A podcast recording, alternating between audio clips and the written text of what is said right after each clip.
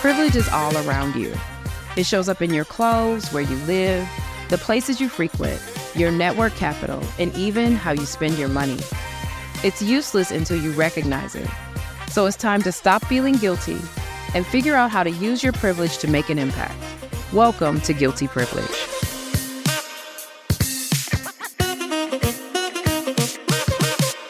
Y'all, welcome to another episode of Guilty Privilege. Today, we have the privilege of talking to Corey Smith. He is the head of DEI at LVMH. And we're going to talk about what that means, in addition to what all of the brands are, what luxury looks like, how we are being responsible with our inclusion and equity, even though we are still talking luxury today. Um, so I'm looking forward to this conversation. We should go ahead and get started. It's great to be here, first of all. Of Thanks course. for the invitation. Uh, I'm Corey Smith. I lead diversity, equity, and inclusion for LVMH for North America. Uh, LVMH is the largest luxury conglomerate on the planet. Mm-hmm. Um, I've been in the DEI space for well over 20 years. Yeah. Um, most people know that before LVMH, I ran diversity and inclusion for Major League Baseball. Mm-hmm. Uh, before that, I was at NBC Universal, so in the entertainment world. Uh, and it goes back even further consumer products, education, manufacturing, technology, pick an industry. I've done it. Yes. So. I love the diversity of your experience in go. diversity. There That's fantastic. Absolutely. So, for the people, can you tell us what LVMH stands for? Ah, for sure. LVMH is Louis Vuitton Moet Hennessy. Yeah, yes, um, and I um, like that you you told us how to say it correctly. So one more time. Louis Vuitton Moet Hennessy. Pronounce the T in Moet, please. Yes, please. That's right. Yeah, no. So again, we're the we're the largest luxury conglomerate. Um, we own 75 brands across six main business verticals. So wines and spirits, fashion and leather goods, uh, watches and jewelry, beauty and skincare, selective retailing, um, and travel and hospitality. Yeah. So um, yeah, everybody's heard of all of our brands. They just don't know that they're all owned by one company. Right, right. and some of those companies are in competition with each other, which is also a little mind blowing. For sure, for sure. I mean, you know, from the Louis Vuittons to the Dior's to the Fendi's, all the way over to our champagnes. You have Moet and Dom Perignon and Veuve Clicquot and Krug uh, yeah, they are all operating kind of in the same space. Um, we like to consider ourselves one big happy family, but you know, there's some sibling rivalry going yeah. on. Yeah. Okay. So it sounds like a real family. For sure, sibling rivalries include dysfunction and disruptiveness, but again, it's all it's all under one umbrella, and it's important for people to understand that. Yeah, I love that. So, leading I imagine for the biggest luxury conglomerate leading the DEI space for that probably feels really empowering sometimes and then other times maybe like a really big undertaking. Yeah. Can you talk to me about how you kind of maneuver that? I mean again, you know, the portfolio is diverse in and of itself. Mm-hmm. We we have a saying that we are diverse by nature. Um, simply the way we are set up, right? Mm-hmm. We have so many different types of companies operating across so many different business verticals that diversity is just kind of literally our business model. Yeah. Um, now, how we translate that to our people and our corporate culture and our way of being, that's kind of where I come in and kind of step in and try to really um, create a corporate culture of inclusiveness where folks are celebrated um, valued for their difference. Mm-hmm. Um, you know, we we adopt it when it comes to our businesses, but how we enact it as it relates to our workforces is is, the challenge for sure. Yeah. Yeah, yeah, absolutely. So I love retail. Most of my clients are in retail. Mm-hmm. Um, when I started and stepped out on my own doing consulting, retail was really the first business that sucked me up, probably because I used to work at Walmart. Yeah. Biggest retailer yeah. in the history of the world, right? Absolutely. So, um, so because of that, like I've, I've just, I have a love for it. I understand the environment, but it's also a really tough environment when you mm-hmm. are talking about being inclusive, being equitable, creating spaces that feel accessible to people. Yeah. Um, can you talk to me a little bit about how you navigate that piece of it? Because I think retail is a little bit unique and bringing it to life, particularly, you know, in the conglomerate uh, that is LVMH, MH, yeah. I am sure, you know, there's some elements of that that play a part too. Yeah, I mean, our, our strategy around diversity, equity, and inclusion is built on three pillars. Um, the first is our people Mm-hmm. LVMH has a belief statement that people make the difference.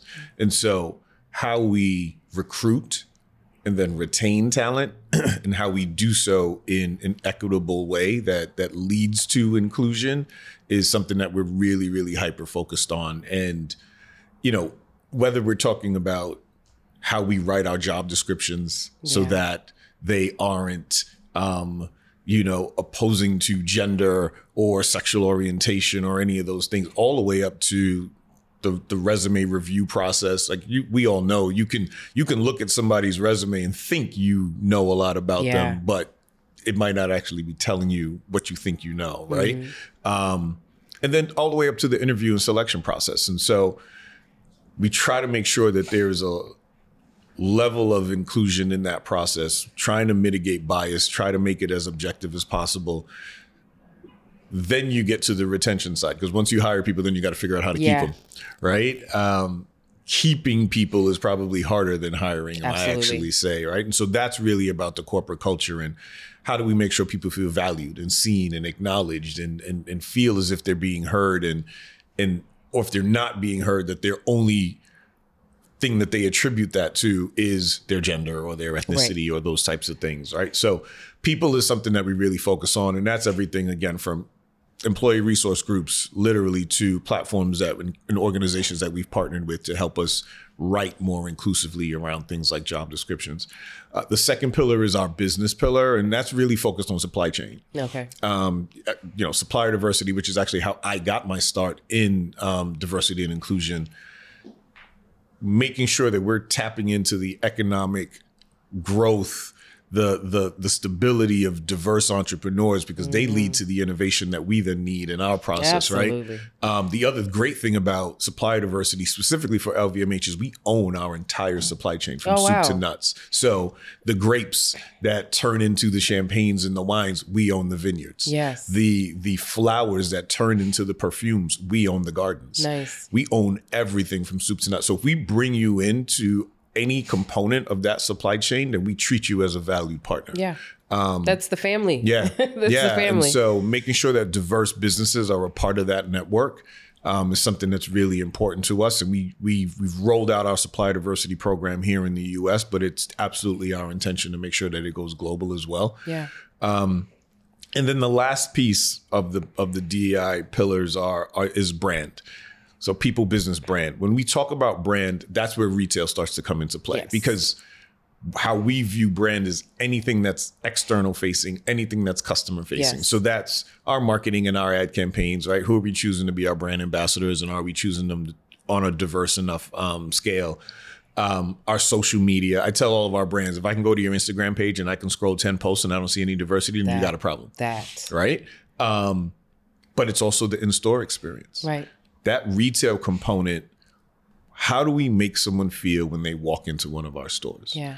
Right? Are we inviting them in? Are we saying welcome? Or are you being racially profiled? Mm-hmm. Are you being mm. followed around by security? Are you like, treating you as if you don't belong here? Yeah. Um, that's such a critical component of our brand, right? When somebody then sees one of our logos, hears one of our company names, it's going to dial back to well how did they make me feel That's when i right. walked into that store um, and I don't care if you're there for a two hundred dollar keychain or a fifty thousand dollar handbag. That's right. It shouldn't matter. Right. Right. The, the the experience should be the same. Right. And so, and what I really try to explain to our brands is, look, how you treat somebody at that two hundred dollar price point is going to determine whether they come back. That's for it. that $50,000 When I have the fifty to spend, right? Am I going to spend it here? Exactly. That's correct. And, and so, you know, all of those things are really how we look at it. Some of our brands have done some really great things. Sephora actually wrote a white paper. It's public, it's open for the world to see on how to mitigate racial bias in retail. Yes. Um, and then from that white paper,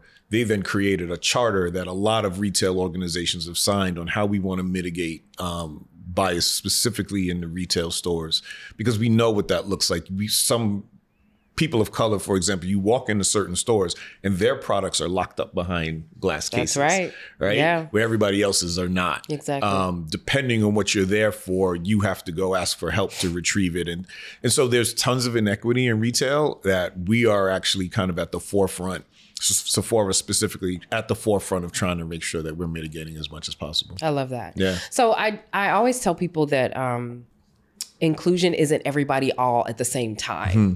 And so I love that you use the example of a $200 keychain or a $50,000 item or yeah. if you're in Sephora and it's a 5 bucks item yeah. or it's a 40 bucks item. For sure. Because everyone's not shopping for the same things. And so what's really great about retail, even though I agree, it, sometimes it gets a little hard to make it feel equitable yeah. just because you're selling things, yeah. right? When you're selling things, that automatically puts you a little bit at an advantage because you're trying to make money, right? So it doesn't necessarily feel equitable from that standpoint. But I do think given the thought of, a the diversity of your products how mm-hmm. we're marketing them how you feel about it and like you said the people you know that's a huge part of what inclusion really is talking about it doesn't have to mean everybody all at once is going to get the same thing and so i, I love how you explain that yeah. um, i want to talk a little bit about the word luxury though um, i do think that the word luxury kind of connotes a bit of privilege just in and of hmm. itself um, how do you consider how how might you consider luxury?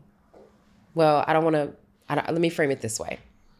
Would you consider luxury a privilege, a necessity, or a bit of both? Hmm. That's a great question. um, I think it's a bit of both, and and, and here's what I mean by that. I, I, look, I think the word I like to use because what people usually do is they attach the word luxury with the word exclusivity. Mm-hmm. Um, I am really trying to shift the narrative that luxury is actually aspirational. And what I mean by that is we all aspire to be more, have more, want more in our lives. I don't yes. care who you are. That's true. Billionaires want more billions. Yeah. Right. and true. so we all aspire. And, and and that's just part of evolution and growth. Who you are, at 30 is not the same person you are at 16 and who you are at 40 is not going to be the same person you are at 30 you evolve you change you grow um, and hopefully on that journey you have higher and higher aspirations that you set for yourself and so whether you came to luxury because of privilege mm-hmm. which you know is generational wealth or legacy or whatever your thing is that got you here, or whether you came to it through your own personal evolution, your own growth, your own economic and financial situation changing, both of those are aspirational. Mm-hmm. Um, now, with that said, we recognize that there's some gaps between how you get there, whether you got there clawing and scratching and yes. had to build it and grow, get it yourself, right? or it was passed on to you by, you know, yeah. Maybe somebody in your lineage that had to claw and scratch exactly. and grow and, and build it themselves, right? Um, I think the thing for me is regardless of how you got here, again, when you walk into one of our doors, as long as we're saying, hey, welcome, we're glad you're here. How you got here doesn't matter. Yeah right? You are now in this world of luxury and we should treat you as such. Yes. Um, even if I'm browsing. Even if you're browsing. Yeah. Even if you're browsing, because again, something piqued your interest that got you in this That's door. That's right. And I need to treat you like you're the most important person in the world when you walk in this yeah. door because again, what we know is as you aspire to more and as you gain more and your financial situation improves, your loyalty to who made you feel good. That is is it. going to be kind of locked in, and you'll come back for more. Again, whether you started off at the low end items, some entry. I don't care what your entry point is. That's right.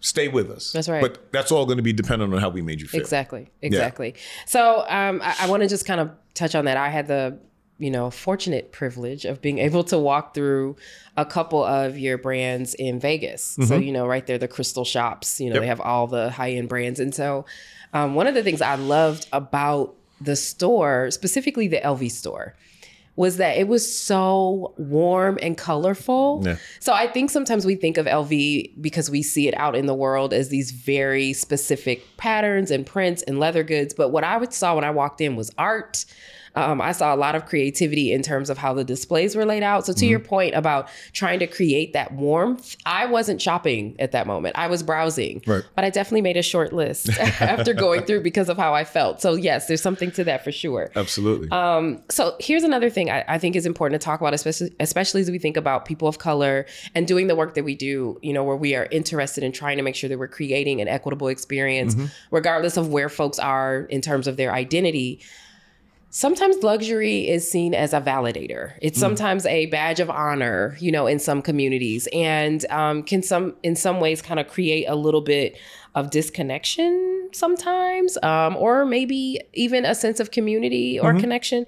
I'm, I'm really interested in your thoughts about the influence of luxury on culture in that way in terms of like that validation aspect or that that cultural yeah. connectivity. Um you know we know what it feels like when someone shows up with a new bag you know in our friend groups and things like that. Like what are your thoughts about how that impacts the yeah. cultural experience? You know that there are the communities that historically have been limited yes. in their economic growth. That's right. Right? That's just a fact. It is a fact. Um systemically limited. Yep. Like we know all the things. That's right. I, I don't. If I need to spell them out, I'm, I'm, I'm, more than willing to spell them out if I have to. Limited, then we'll be here all. We'll be here we forever. We have the limits. Right. Yes. um. So again, when you get to this point in your in your in your life where if you have the good fortune and your financial and economic situation changes, mm-hmm.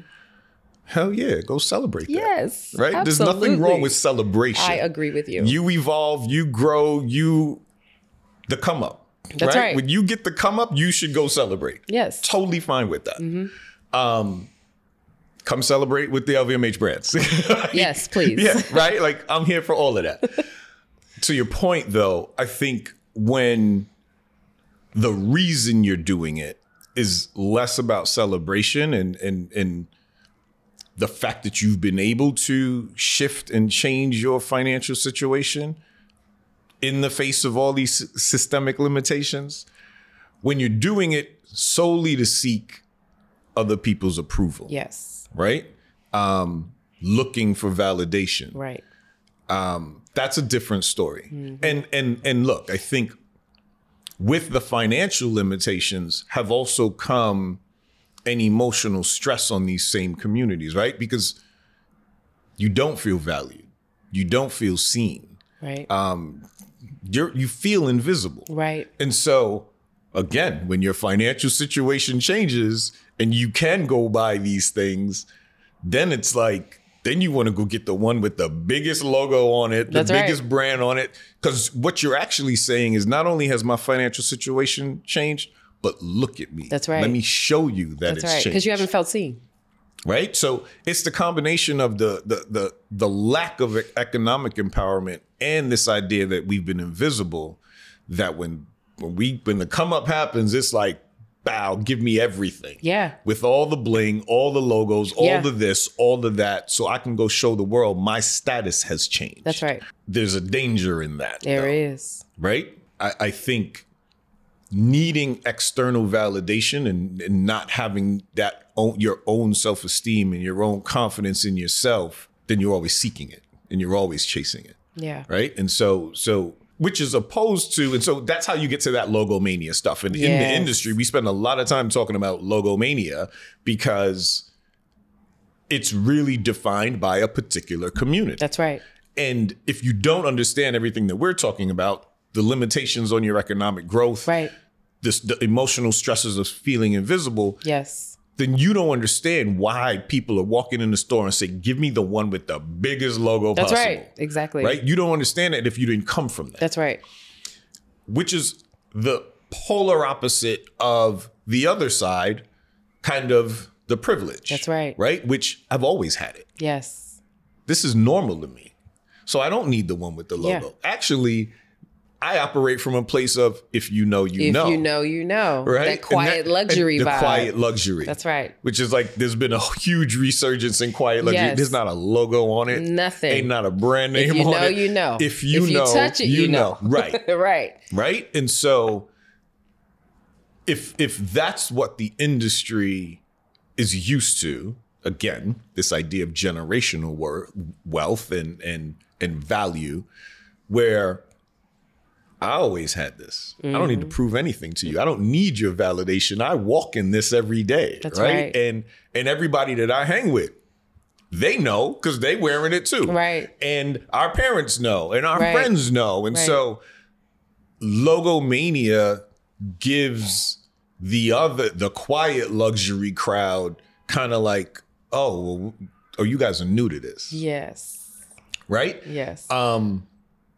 again, for me, I'm indifferent because for me, what I care about for LVMH is whichever one of those you are. Again, when you walk into our store, I need to treat you like you're a VIP. That's right. I don't care if you're here to buy all the logos. I don't here. I don't care if you're here to buy all the quiet luxury. Either way, welcome. We see you. Mm-hmm. We value you. Come on in. That's right. So what I love about this conversation is two things. It doesn't take away from the fact that we are selling a thing. And we are going to sell it equitably. We oh. are going to make sure we are making it available to you. If you want this version or that version, tall or short, yeah. you know, logos or not, we are making it available to you, which is what we really are looking for and, and encouraging when we are talking about being diverse, inclusive, and equitable. I want to make sure that when I want one, I can go get the one I want. Yep. Right. I think sometimes what happens is that this conversation, which is why I wanted to have you on the podcast, is that people think that like luxury shouldn't exist. Because right. if everyone can't have it, then you know it shouldn't be for mm. everyone. And that's why I always remind people like inclusion doesn't mean everybody all the time. Yeah. It means that in this space, when you come here, you're going to have an experience the same as someone else will have. Yeah. Now, you may not have the same dollars to spend or have the same background or live in the same place, but when you experience yeah. us, we're going to create an experience that's going Absolutely. to feel universally equitable. Absolutely. And that's the goal, whether yeah. you're logomania or not. Yeah, no, I mean, perfect perfectly yeah. said. Like everything isn't for everyone, right? Yes. And I, I always use the analogy of like movies no one's asking Martin Scorsese to make a rom com. Exactly. Right? Like, yes. We know what he Please does. Don't actually. Right? right? Yeah. He has his lane. He knows what he types of movies he can make. Same like pick a pick a pick a producer, yes. pick a director. They yes. have their lane. Right. Right. And so the same applies to us. It's we make high end luxury That's right. items. That's right. Full stop. Correct if you want some, we got it. Come correct, on in. Correct. Right? Correct. And if this is not your thing, then, then that's okay. okay. Then that's okay but as you'll, well. You'll still enjoy browsing. We will that, make that, you feel good. Yeah, that's yeah it. I, I, um, I chair an organization called Brown Girls Do Ballet. She's uh, another guest on another episode, and um, it's brown girls. And there are many times where people say, but what about brown boys? And we're like, brown boys need support as well. Yeah, but our focus is right. brown girls. Right. And so it, it's the same thing there where you do get to have a choice. I think we have to be very careful, which is why I wanted to talk with you about this about the idea that everybody should have everything at the same time. It's just not feasible. No. We do get to have difference. We do get to have luxury. We do get to have our preferences. We do get to have all of those things. And that doesn't mean that you are being exclusive or evil or shutting anyone out. It is still a part of the strategy to I mean, be that that's, way. That's actually counterintuitive to Correct diversity, right? Like diversity is you are unique because exactly. of your uniqueness. Yes. And the things that your experiences and your characteristics and who you are, your cultural background. If I treated everybody the same, yes. that, that's yes. we'd no. be bored. Right. We'd be bored. I say it all the time. There's a difference between equity and equality. That's right. right. And and those two are equality is the outcome of yes. equity right? But yes. you can't start with equality. You can't start with treating everybody the same. You're not going to get the same results. Exactly. Exactly yeah. right. Okay, so I want to ask you about uh, DEI, like budgets, because we know budgets are a big conversation right now. Everybody is kind of going through this, you know, shift with mm. our economics changing and all of yeah. that. Um, so DEI costs dollars, but it isn't just about the dollars. And so I would love to just kind of get some perspective from you about some other ways to keep diversity, equity, and inclusion at the top of mind or what maybe you do in your role to kind of make sure that it's still in focus even when the budget dollars are shifting. Yeah. No, great. Um well, let me talk about budget first before I move to the other things you do in lieu of budget. Yeah. Um, you're right. DEI as a department, as a function in an organization, that budget is never enough. It should never. It's it, never, it, it's enough. never enough. It's never. But enough. what I will say is, you know, I use other people's money, right? I use procurement's money Yeah. to help with supplier diversity, Mm-hmm. right? I use marketing's dollars to help with anything experiential or event driven, right? I, it's it's really how you tap into the rest of the organization to actually invite them into the DEI experience. We can't do this alone Mm-hmm. as a DEI practitioner, the same way I can't solely use my budget. That's alone, right. Right. And so, how you engage other areas of the business and how you engage other departments to really um, drive the mission of DEI is, is, is critical. With that, though, you then have to make sure you're tracking to their ROI, That's not just your not just your own, right? Because now they're engaged, now they're invested, literally Mm-hmm. financially invested. You also then have to make sure you're giving them the impact that they need to see. I think impact in any organization shows up in a variety of ways, right? It is it is about how do you make the workforce more diverse. Um, so, for example, at LVMH, one of the first things I did was put in a goal for the organization to increase the number of people of color in executive positions. yes, Um, and we set a target, we set a timeline in which we want to see that shift. The reason I wanted to do it at the executive level is diversity begets diversity. That's right. Right. So if you put more women at the top, they're going to hire more women. That's you put right. more people of color at the top, they're going to hire more people of color. Doing it at the lower ends of the organization is important, but it doesn't have the same impact That's right. and trickle down effect as if you do it at the higher ends of the organization. So that was really key. Um, but again, it's really about explaining to people this work doesn't only fall on my shoulders because I have the title. Correct. Right? I talk to our chief marketing officers, I talk to our heads of HR, I'm talking to legal and finance about all these things that impact their area to see how we can improve it. Um, so, how do you impact workforce? How do you shift corporate culture? Again, what is the marketing strategy um, and the optics on what marketing looks like and how we're going out with our storytelling and what we tell the world? Yeah. Because the other disconnect for me is marketing is operating over here, doing a bunch of storytelling.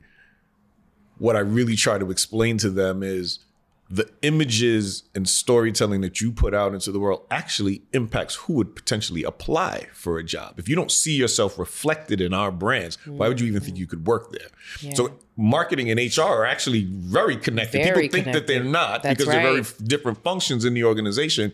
But I'm like, marketing's doing all the storytelling. that's right. Again, if I can go That's to Instagram, I'ma check you out. right? Yeah. right? That's how I'm gonna do all my research. That's right. And so I know marketing is in theory about the product, but it also affects our workforce as well. So those conversations, you know, have to be intentional around what is our storytelling, what is our brand, what are we trying to communicate to the world, and by doing that, it also highlights what we actually care about. That's right. Yeah. That's right. I also really love that you highlighted that you're focused on bringing in um, folks in executive roles because you're right. You know, women are going to hire women, people of color are going to hire people of color. Um, and this goes even for other communities. Disabled folks are going to hire disabled folks because whether we like it or not, that similarity bias. It's a thing, you know. I, as a person who rides a Peloton, am gonna know more people who ride Peloton. You it's know, about the network. Exactly. And so you're getting access to that network. And one of the things I always encourage people around that is yes, educate people that the biases exist. But one of the key things about bias is that you can't turn it off. Like it's happening. No. And so It's you not have something to, you can get rid of. Yeah, you'll never get rid of it. And so what you want to do is kind of engineer an environment that helps you to create the kind of equity and Yeah. helps you to create the diversity that you're looking for instead of trying to get people to change just their minds. Yeah, no, I when I we we do a ton of unconscious bias training in the organization, and Yeah. what exactly what you said. Bias is not something you can get rid of. What Yeah. you can do is mitigate the negative impact That's your right. bias can have. But bias can have a ton of positive impact Absolutely. as well, Absolutely. right? And so it's just understanding that. And, sure. we, and we benefit from the positive impact when we see brand placement right okay so i have another question um, years ago in my career one of my leaders told me that the best way for me to advance um, was for me to think about what my leader um, kind of had on her mind what kept her up at night Mm-hmm. And I am curious from your perspective if there were one thing that you could share as a leader in the DEI space. You know, is there something that you wish everyone knew about DEI that you think would make your job a little bit easier? I've already said it that it's everybody's job. Yeah. It's not just mine. Yes. Right? It's it's something that everybody can work on every single day um, and be very intentional about how you're going to change um, a corporate culture and make it more inclusive and still make money. People try to treat those two things as if they're not right. connected, right? That's but right. they are 100% connected. And so, um, again, I don't care what your function is. I have people all the time. They're like, "Oh, I would love to get into DNI. I want to make a career transition." I'm like, "Nope. The best thing you can do is stay where you stay are and do the are. work from there." That's right. Right. I need you in marketing. I yes. need you in legal. Yes. I need you wherever you are. I need you there. If you're that passionate about it, then affect change from where you are. That's right. Um, and so, you know, most people they go about their day. They've got their work on their desk and they're plugging away. And every now and then you know, they've got DNI sitting in a box somewhere off to the side and they'll go, they'll put, yeah. pull something out of the box and sprinkle it on their yeah. work, right? And I'm like, yes. no, take the whole damn box, turn it upside down on your desk and mix it in with what you're doing every single day. Um, it's, it's unfortunate that, you know, most organizations, DNI is only a priority in term, in times of crisis or in times of some sort of external pressure. That's right. Right. If you make it, if it's intentional, and and you're making it a part of your everyday, then the outside forces shouldn't matter. Yeah. Just you're actually proactive. You can mitigate a lot of those outside forces instead of being reactive to them. Yeah, I agree. Totally agree. Yeah. Totally agree. As a person who works in DEI, the thing I wish is that more people would not feel like it's a thing they have to go into. Yep. That you can do it where you are. So yep. exactly, totally agree.